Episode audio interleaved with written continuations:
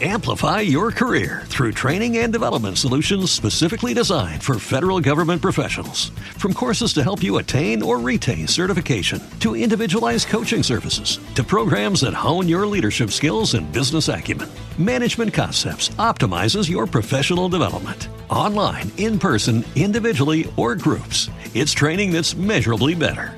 Learn more at management concepts dot com. That's management concepts dot com. What if you could have a career where the opportunities are as vast as our nation, where it's not about mission statements, but a shared mission? At U S Customs and Border Protection, we go beyond to protect more than borders. From ship to shore, air to ground, cities to local communities, C B P agents and officers are keeping people safe. Join U S Customs and Border Protection and go beyond for something far greater than yourself. Learn more at c b p dot gov slash careers. What's up, everyone, and welcome back to the program.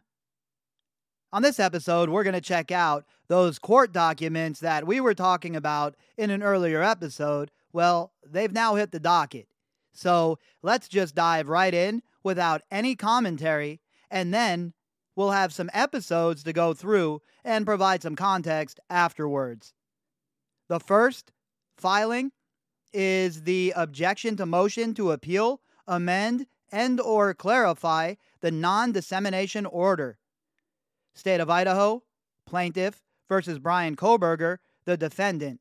And this was filed by Ann C. Taylor, the public defender, who is representing Bryan Kohberger.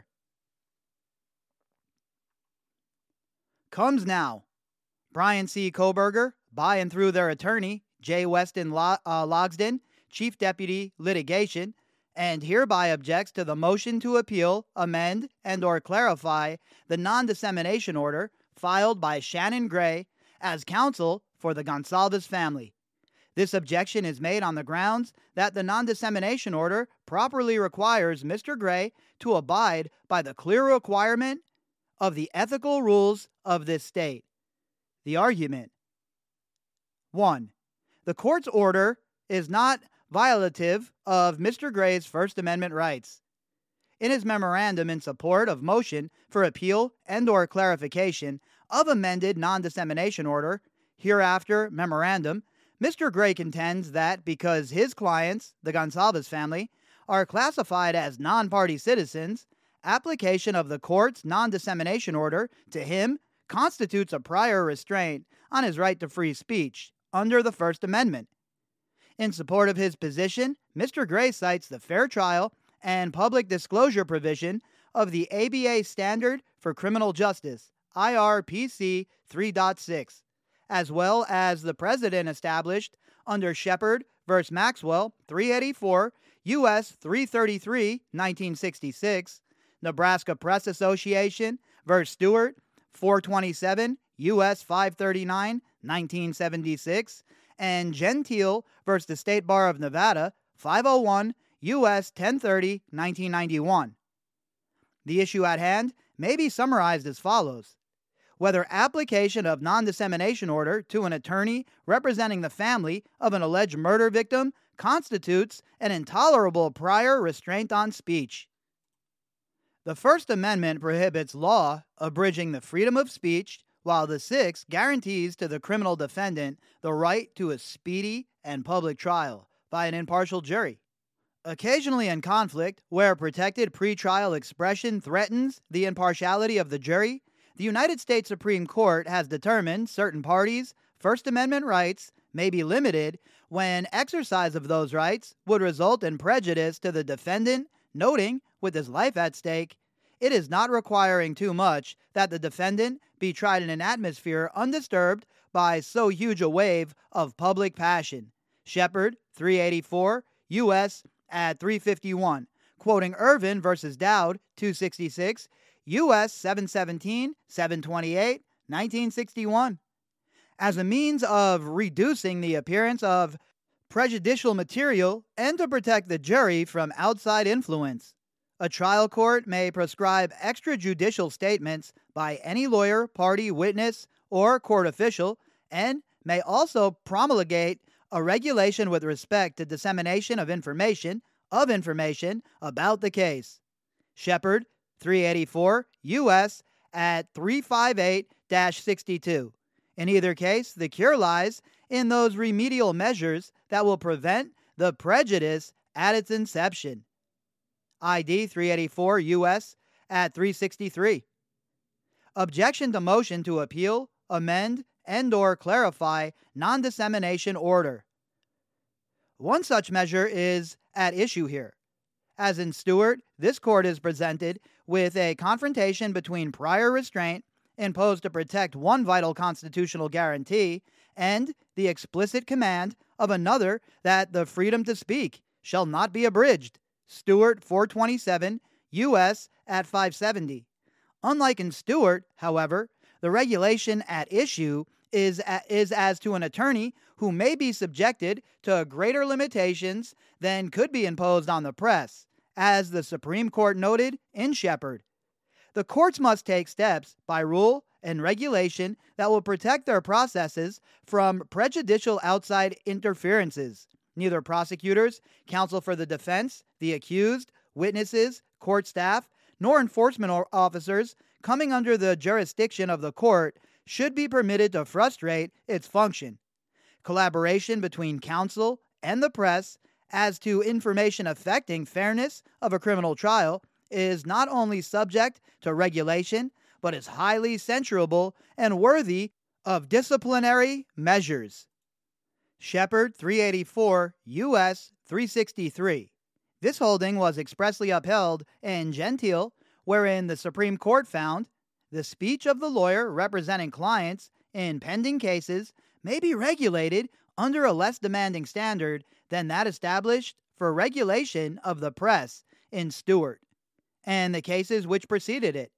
Lawyers representing clients in pending cases are key participants in the criminal justice system, and the state may demand some adherence to the precepts of the system in regulating their speech as well as their conduct.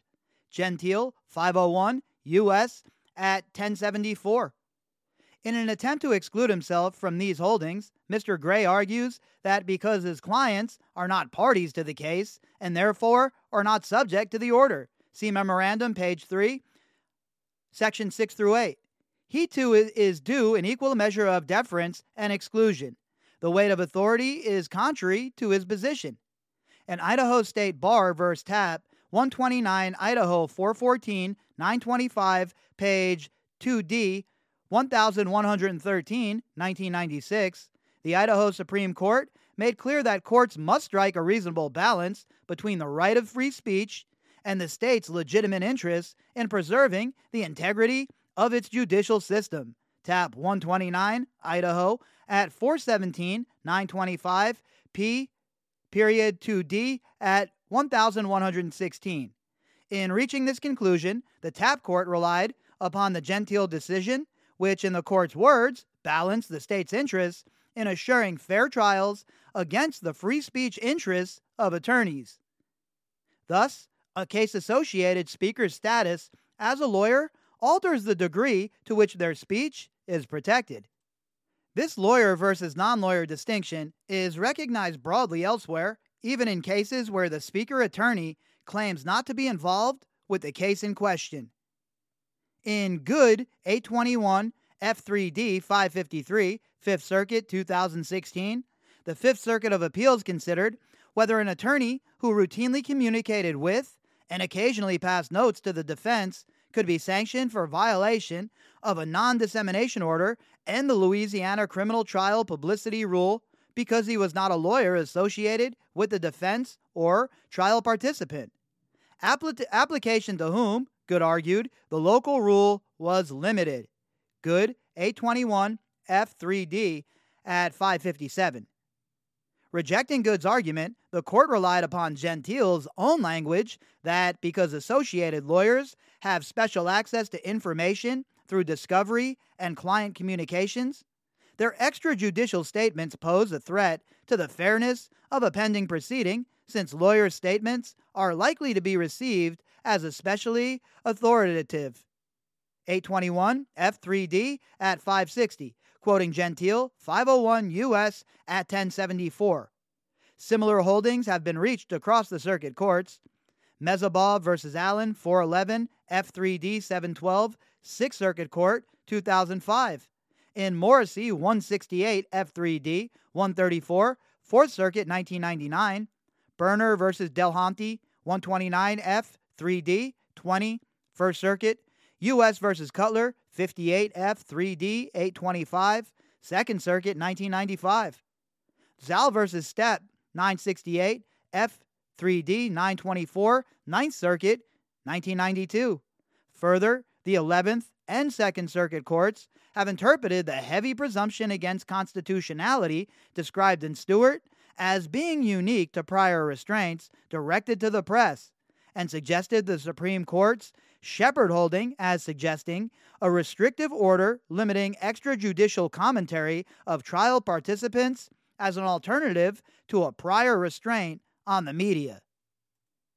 The News Journal Corporation v. Foxman, nine thirty-nine, F two F fourteen ninety-nine, fifteen twelve dash thirteen, eleventh uh, Circuit, Court of Appeals, nineteen ninety-one, emphasis in the original.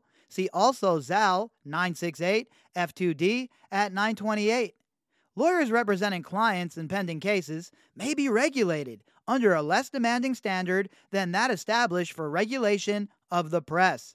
Quoting Gentile five oh one U S at ten seventy-four, as in Good, Mister Gray has special access to information via his clients.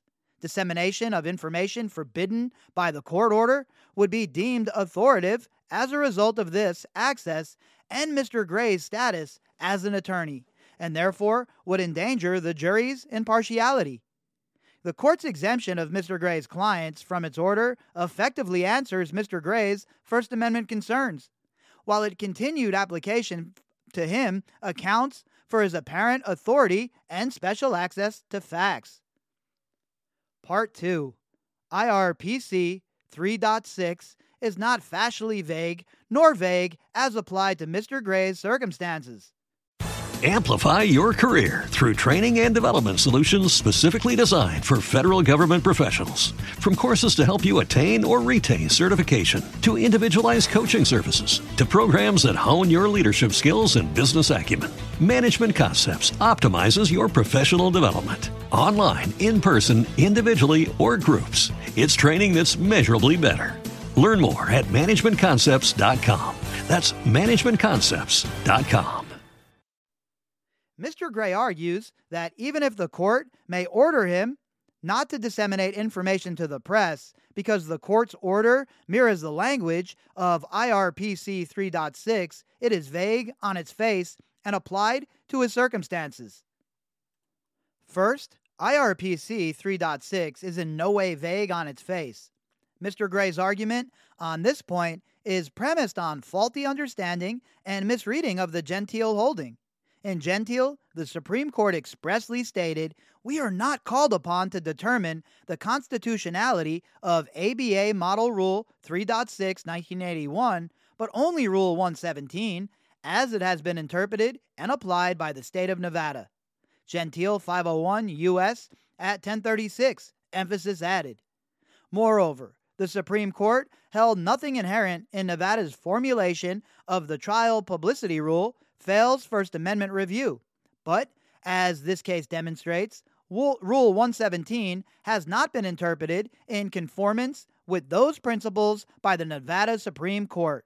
I D five oh one U S at ten thirty-seven.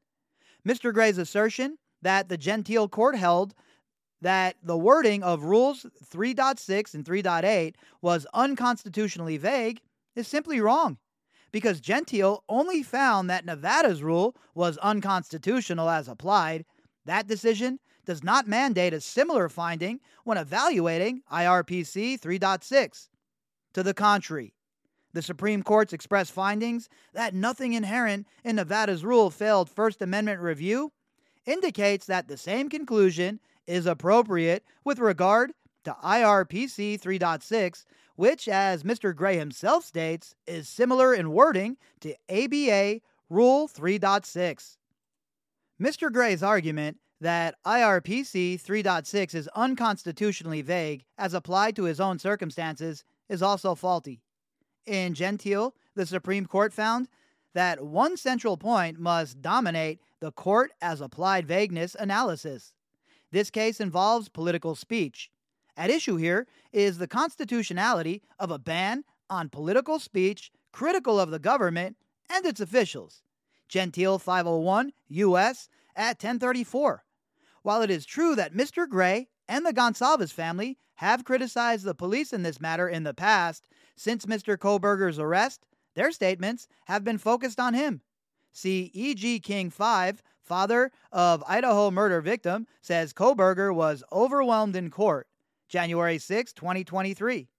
Additionally, at issue in Gentile, as the confusion created by the safe harbor exception for statements by the defense about the defense. I D at ten oh forty-eight. Mister Gray has essentially agreed his client is not a real party to this action and has nothing similar to a defendant's interest in sharing their defense with the press. Thus, the vagueness found in Gentile in, in opposite to his concerns. Part three. As an attorney, Mister Gray cannot claim various exemption from the rules of professional conduct and is therefore bound by I R P C three point six.